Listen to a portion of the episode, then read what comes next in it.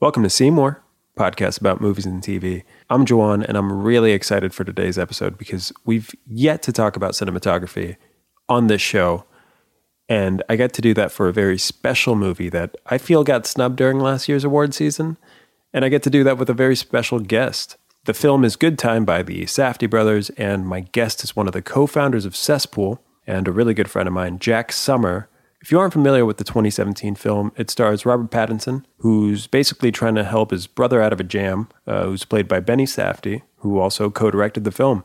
And the whole film basically covers this one crazy day, and it's one of the more uniquely filmed movies I've seen in a while. The director of photography was Sean Price Williams, and he's worked with the brothers before.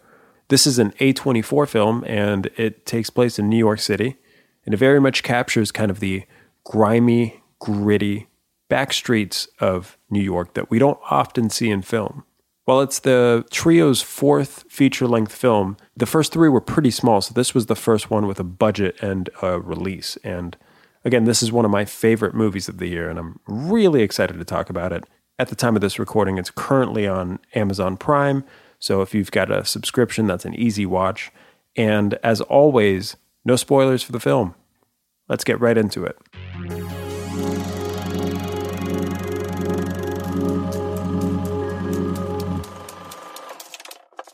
Jack, welcome to the show. Thanks for having me. Yeah, this has been, I've wanted you on for a long time. I mean, the show has only been going like two months or something. Yeah, about seven weeks. It feels like so much longer, though. You're obviously, you're one of the co founders of Cesspool. You've had your hands in the show for quite a while now. You've seen how the cake gets baked. That's a saying. Sure. Yeah. Yeah. I've seen more. That's good. Yeah. You've seen more than most do. Add the little drum sound effect, you know? You and Kevin co founded Cesspool, so it's great to have the suits in house. For the record, I'm more of a t shirt guy, but sure, if you want to keep using it, go ahead. No, you're actually in a suit right now, which I thought was a weird choice for a podcast. you look pretty stiff. This is a film that I've been meaning to talk about for a while because it's one of our favorite 2017 films. And in the seven episodes we've had on Seymour, we've yet to talk about cinematography. So this is a great place to start, I feel like, because Good Time, which is the film we're obviously talking about, has a very unique style. And what was that like the first time you saw it in a theater? So the first time I saw Good Time was at the AMC Lincoln Square, which is on like 68th Street in Manhattan. And I knew of the movie because it's an A24 movie and they had been promoting it and etc. But I didn't know about the Safdie brothers prior to that and anything. And I had never seen like the Twilight movies. Robert Pattinson is in this. So basically, I was just excited about it. It seemed like an interesting movie. And I went to it with my friend Matt and we were just blown away. Like, Yeah. it was, it's like one of those movies where after it ends, you're almost like, wait, was it that good? Like, that sounds bad. No, but I you're waiting for something to for it to take a dip. Like the level of how consistently great it is. It never drops off. And that has a lot to do with the pacing, but I I completely understand what you mean by that. Yeah, it's like, wow, could it have really been as amazing as it felt the whole time? Because it grips you from the beginning and kind of never lets go. And that's also the cinematography is like a big part of that. Yeah, and I want to commend you for true New Yorker off the dome. You were like, I think it's like on 58th Street, 7th Ave. Like you just knew exactly where the theater was. I mean, it's a great spot. I've been there several times. Uh, Yeah, I've seen you posted up around there several times. And you also bring up a similarity, whereas this was also my first exposure to the Safdie brothers as well. And they Yeah. made quite the first impression on us with this movie. Oh yeah, for sure.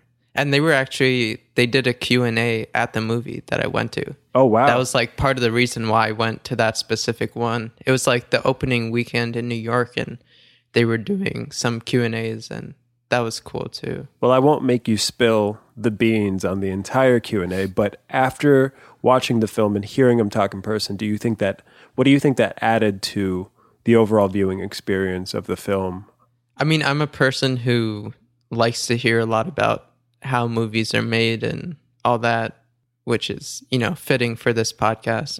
It's always interesting to hear from directors and other crew members and so forth and especially like auteurs who have like such a specific point of view Yeah. and style. and it raises the veil. It makes it feel a lot more like these are real people making this real thing as opposed to, you know, and, and you Right. you hear about how they do it. We'll get to this in a second, but they have a very boots on the ground sort of approach to filmmaking where they like to just get into it. They usually don't work with a lot of permits, especially prior to this film. It's very like DIY, very punk, like very raw, like they like to use that energy. Yeah, and that's incredible to hear for a young filmmaker as yourself to know that. Yeah, I mean, they're a perfect example of just go out and make your stuff and don't let anyone tell you you can't do it because like their first films, they made three features before this and they were just constantly filming in locations without permits and just like doing stuff that they wanted to do and just going out and doing it, you know. Yeah. It's a very skateboarders mentality to filmmaking. Yeah. Let's actually talk about how it was shot and what kind of makes it stand out. And it was shot on 35 millimeter and it was just in your face. It wouldn't stop. It was, or I guess it was in Robert Pattinson's face the entire time. Yeah. And for people who might be super casual movie listeners, 35 millimeters, basically they shot on film as Yeah. opposed to digital. These days, digital is the main go to, but they wanted to take it back to movies they grew up watching and loved. They even did like a series of programming at the Metrograph in coordination with the movie releasing. And they had like After Hours, which is like a Scorsese movie. They had Heat, they had Thief. They have like a style that's kind of reminiscent of those older New York movies, especially. Yeah, no, and it definitely shows in its grit, and it shows in all of the the grain. And uh, Robert Pattinson's just like I feel like before every shot they just threw a bunch of oil on his face and like dirt, and then like bruised it up a little bit. But it was definitely a lot of the color came from the reflection of color from his oily face. Right. I feel like, and it's it's such a great sight. Um, obviously, him being handsome, but the exaggerated use of color. And I should mention Sean Price Williams is the cinematographer, and he's worked with the two brothers before. So this is not the trio's first go around. They've also known each other for like almost a decade before working on it. He wanted to basically tear that 35 picture up as much as possible. I, I read about how he was like, no, we need to Not like literally tear it up. Yeah, just like he wasn't happy with it. He just tore it up. But just to push the colors and push the grain and push the, they would film with basically where there's like visibly no light. And they were just sure that like, now it's 35, it'll show up. Like, don't worry about it. They got very experimental with it. And like he worked with a big documentary filmmaker, one of the most well known, and he had a lot of practice in that. So they used this kind of mixture of like a documentary on the go, raw DIY punk approach, but with also these like stylized colors in the light coming throughout the whole thing. And it kind of creates this balance of like this very focused and stylized lighting, but mixed in with this gritty, raw movement and approach. Yeah, and that's a great point about the history with documentaries. If you think about how you shoot a documentary, it's shooting something real in a way that feels real and in a way that you're capturing a real event. So when you have that approach that this trio has, bringing that documentary background makes the action on screen feel more believable Yeah. because it's shot in a way that helps it do so. I mean, not to spoil the film, but there's a chase sequence in the very early portions of the film that was filmed unlike anything I've ever. It's as if I were seeing this chase sequence happen from afar. And that's usually not the go to technique when you want to show off action and show off the speed of the character's movement. In addition to all of that, they also balance it with these like helicopter shots throughout, as well as other like wider camera movement approaches. And it kind of balances out and mixes with that in a unique way. Yeah, and that juxtaposition was very interesting because most of the film is, like I said, very in your face, uh, fast zooms. It opens with like one of my favorite zooms. It's like right into Robert Pattinson's face, but we're very close up, and then out of nowhere we get these huge, just kind of like very wide shots that are used very sparingly in the film, and usually occur when someone's in a car or driving a car. That was weird Yeah. because there seems to be very little middle ground. What do you think the sort of artistic decision behind that was? For one, I know they were like itching to use helicopter shots because they didn't have the budget before and they wanted to do that on their previous movie, heaven knows what. But they're also not the people who will just like do something just to do it. And Yeah. I think the like real reason behind that is kind of tied into the element of like you're on like a chase with Connie, the main character, the whole time. And when the car's like in motion, it's kind of ties back to like, you know, the OJ chase, which I think they've talked about and stuff like that, where it adds this other level of paranoia or on edge or searching and all that. Yeah. And I think also like the first shot of the movie is like a view of the skyline in New York and it like zooms in or pans into this one building and it goes to this one room and this one person. And that kind of speaks to the idea of like the whole time you're in this big city, New York City, but you're focusing on very specific people. And like with the wider helicopter shots, like in the whole thing, it's again like a reminder of like, yeah, you've been in these close up shots with these characters and been real intimate, but don't forget they're also part of this like bigger world and, you know, Yeah. Thing going on. And Josh Safdie, one of the brothers, spoke about Sean and how he would, because you mentioned that he films with a lot of intention, and he would challenge the two brothers. And this is one of the pros to working with someone for so long is that line of communication is is very clear. He Yeah. would he would always question like why a dolly shot here? Why are we going to use steady cam? Like why are we going to use a shaky cam here? And if they didn't have an intellectual response that benefited the story or the performance in any way, he would just be like, no, we're not going to do it that way. Right.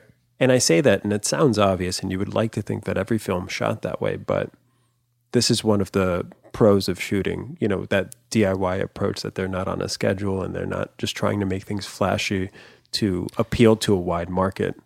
Everything Yeah, I mean, they're also like not all directors are super hands on with the visuals. And Josh, especially, is super hands on with that a lot. So it lends to that collaboration and that kind of overall vision. And we talked about dolly shots, steady cam shots. They also used uh, searching pans. They used slow zooms, paranoid zooms, a number of different styles that in any other film would seem maybe not so cohesive. But because again, the frame that they're that they're shooting, which is a very up close frame, it, it adds a lot of variety to the image that they're consistently shooting, which is just you see a lot of Robert Pattinson's face here. Yeah. Yeah. So we've talked about the variety, but the main thing you see throughout is these close, tight shots where usually you don't even see the whole head. It's like cropped in on the face in this kind of wide angle. Not a lot of headspace. and it adds to like the feel of the movie? Because like you mentioned like paranoia right? Like Yeah. when you're in such like tight quarters with the characters and you're also trying to create intimacy and all this like it only adds to it and only creates more of a sense of you don't know what else is going on outside of it and you're kind of always on edge to see what else lies beyond the frame. And you can't see what's to his right, to his left, yeah and you usually can't see what's in front of him. They're usually shots where he's facing the camera. And he evokes a lot of emotion. He has a great, this is one of my favorite performances of his. And he evokes a lot of emotion. So there's that tension of like, what's he seeing right now? What's, how's he going to behave? And that's a great, Yeah. great point of all these different techniques and how they make us feel as a viewer. And also speaking of like the collaboration we were talking about, they said that on the first day of shooting when they were doing an elevator scene, which is like also in the beginning of the film, they did some takes and then they did another one where Josh told Sean Price Williams like do whatever you think is interesting or would Yeah. look best.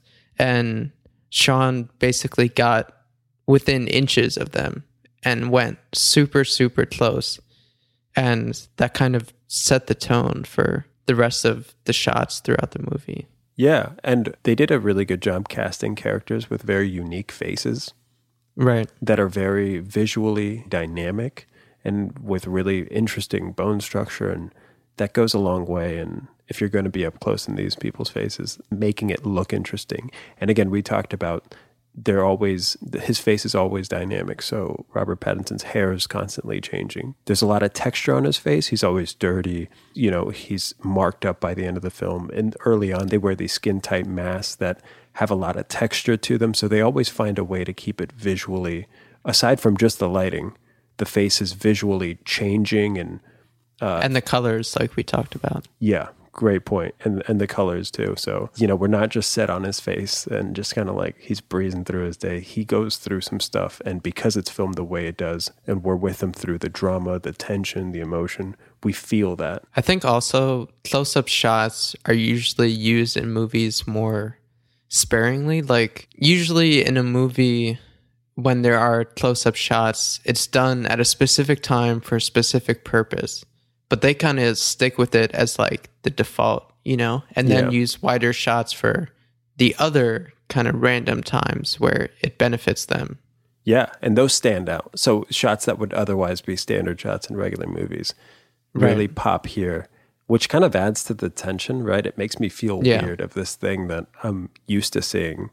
Like why are they using it now? What's happening here? And also like with the close up shots with the faces it's kind of what you see if you were in the position of say being another person there where you're looking at someone and you're seeing their face and sometimes there's shallow depth field where it's like a focus on just that person you know and it's Yeah.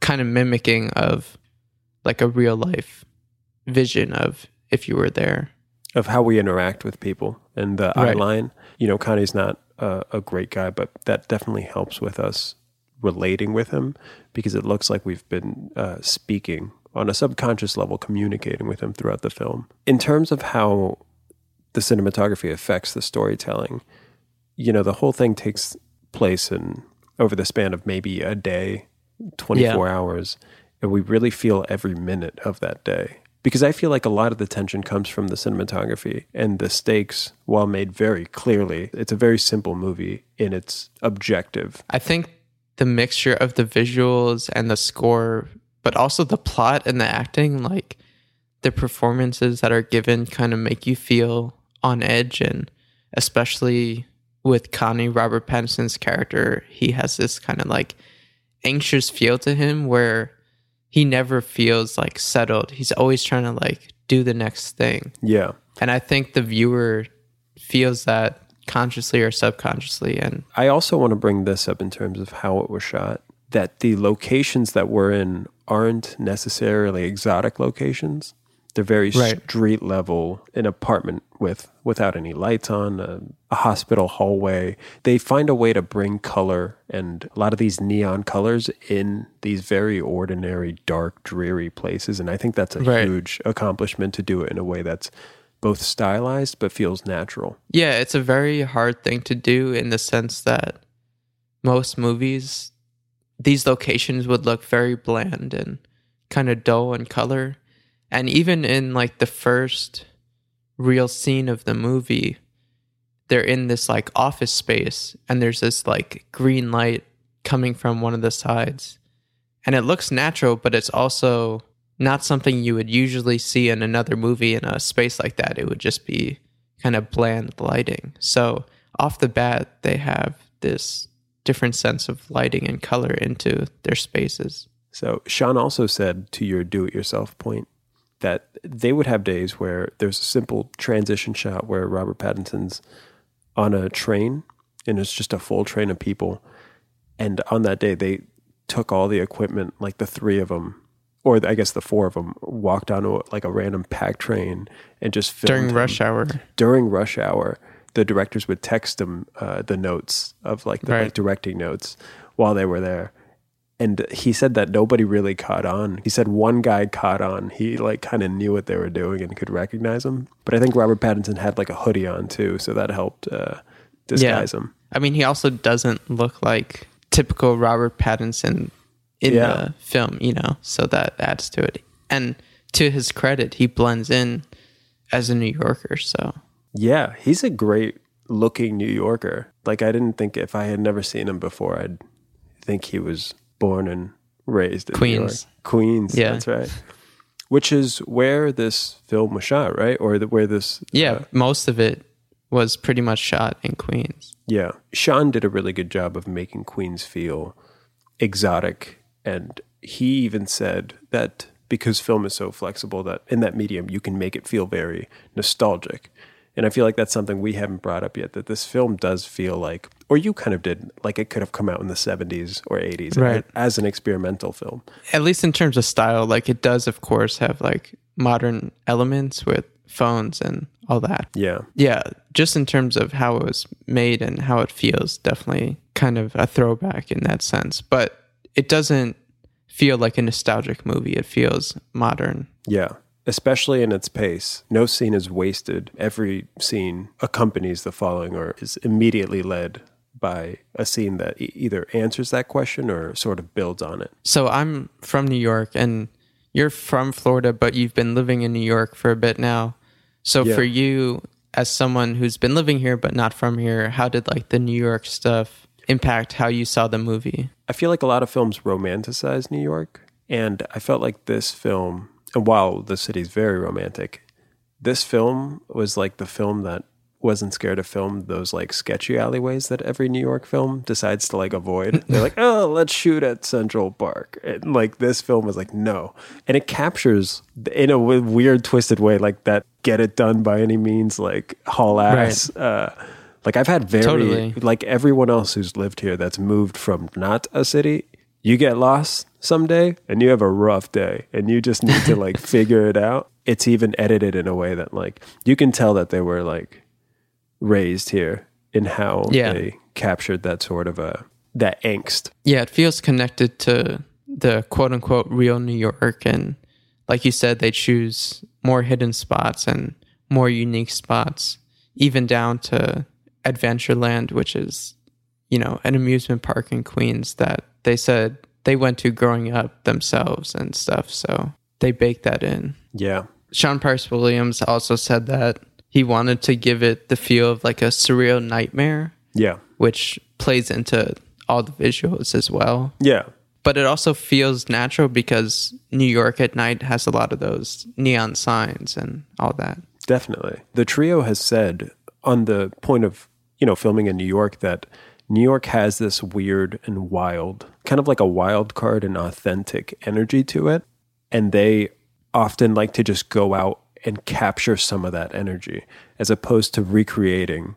And like we were talking about romanticizing what they want people to think New York is, right? They they go out and just kind of like search for that energy. So they've said that they don't use any marks for actors and And they also like purposely like underlit scenes and all that too, which Yeah. adds to like the graininess and stuff as well. But Yeah. it never looks like, you know, bad. It's just an artistic choice of like adding more grain than say a Hollywood film would have with a very like clean look and polished look. and that energy's if not seen felt through the visuals through like pushing the exposure up because they shot it without any light or you know there's always some kind Right. of texture on screen Yeah. whether created while they were shooting or in post it's all just a product of them searching for the action instead of trying to like create it Yeah. again, we were talking about this very appealing for younger filmmakers with less of a budget, with less bandwidth of like go out there and just create it yourself. It's out there, try to capture it. And that's one of one of the And I'll- better lessons that I've learned from from them. Yeah, and also it feels like we've been talking about it as, you know, they're very DIY on the go, which is true, but they also feel very masterful in the craft and when you're thinking of this movie if you haven't seen it yet, maybe you envision it being kind of scrappy and maybe not looking the best because we're describing it this way, but it feels very much like they know exactly what they're doing at all times and they have like a firm lock on the visuals. That's an excellent point because there's mastery to that skill. Like that scrappiness that you're talking about is a skill set and it's not Right. just a go figure it. They've obviously been doing this for long enough that they've there's mastery in it and there's real craftsmanship and I'm glad you pointed that out because it sounds like we're talking about some student film and that's uh, yeah. Don't get it twisted. The Safdie brothers don't. Uh, they're really great, and I absolutely recommend that everybody go check this movie out if you haven't already. Again, it's on Amazon Prime Yeah. at the time of this recording, so definitely. I think Jack, you saw it again. Yeah, I saw it in theaters once. I saw it at home once with my dad. And then I saw it again last night Yeah, just to refresh my memory before we talked. And I'd say it's like top 25 all time for me. I'd say high praise, but I think I'm with you on that. It's a film that I thought about for weeks after I watched it. Did you notice anything, just for fun, maybe not even about the cinematography that you noticed on your third viewing that you hadn't noticed before? It, sound- it sounded like you said cinematography.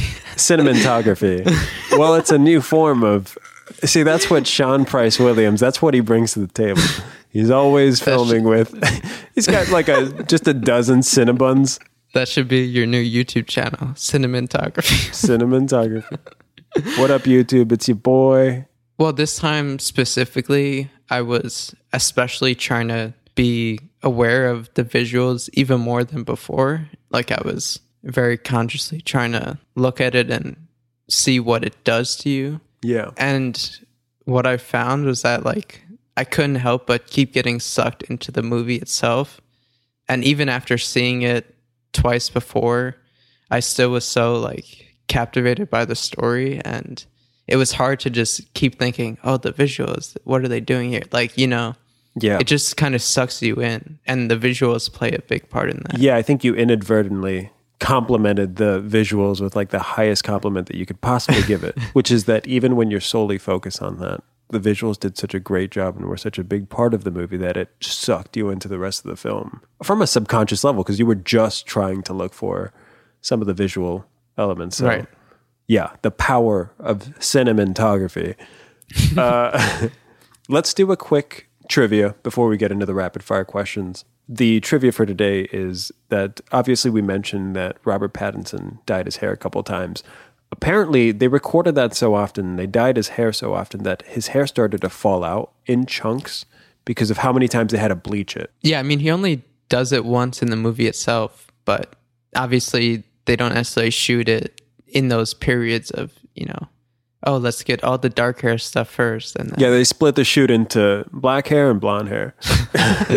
I mean, it would have been smart, but there's probably other logistical reasons with locations and stuff. Yeah, absolutely. After dyeing it black first, they peroxided it to blonde and they had to bleach it back and forth several times, obviously, because of whichever scenes required the colors. And they shot a bunch of scenes in the bathroom where he actually applies the dye in front of the mirror, but those scenes kind of took too long and were too slow and affected the pace of the film. So they just left that out. Yeah. As soon as the shooting wrapped, he ended up shaving his head because his hair was just like he just had patches of bald. So I thought that was that was pretty fun. And And there's a there's also like a great picture that they use for some promo stuff for the movie of him with the shaved head and this like black and white shot, which is a pretty good one. and let's get into some rapid fire cues. Jack, I didn't prepare any for the show, so these were all up to this point off the dome. Now All right. I'll start off with a softball here. You're one to color your hair. Am I Yeah. correct? Uh, yes. Yeah, I've actually gotten comparisons to Robert Pattinson's blonde character in the film just because of like that aspect. Oh, really? Yeah. Robert Pattinson's famous for another role as vampire dude in Twilight, and that's Right. I believe that's his name in the movie. um, but there's obviously the you know, are you team Edward or team Jacob? Is, you know, I've never seen the movie and I know that's like a thing, but I'm gonna go Team Robert Pattinson, whichever one he is in the movie. Yeah. Okay. And now a follow up question: Are you Team Robert Pattinson black hair or Team Robert Pattinson blonde hair? Blonde hair all day. Oh, interesting. So the third question is going to be the first ever multiple choice question here on Seymour. You're very lucky. wow, very uh, historic. After seeing this Safdie brothers thriller, which slash drama slash drama, which film genre would you like to see them tackle next? And the options are A, uh, rom com, B, comic book movie, or C, sci fi film. Interesting options, I would say that even though I'm not a sci fi fan, I feel like what they would do with the genre would be really interesting.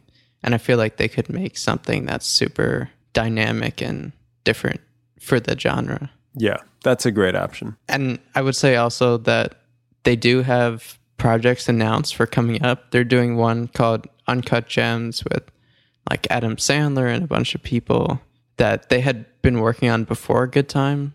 Good Time, like Robert Pattinson, like hit them up after he saw a still from Heaven Knows What and wanted to work with them, and they kind of made this around him. But they're also working on a 48 hours kind of reboot. Like it's not a remake of the movie, but it's another version of that.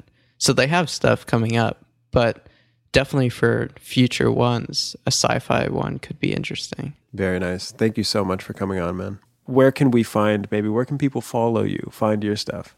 Just follow the group, you know, Cesspool Network. You can follow me if you want, Jack Bloom Summer, Summer with an O on everything, yeah. Yeah. Please do follow him. He uh you're quite the photographer. Thanks for having me.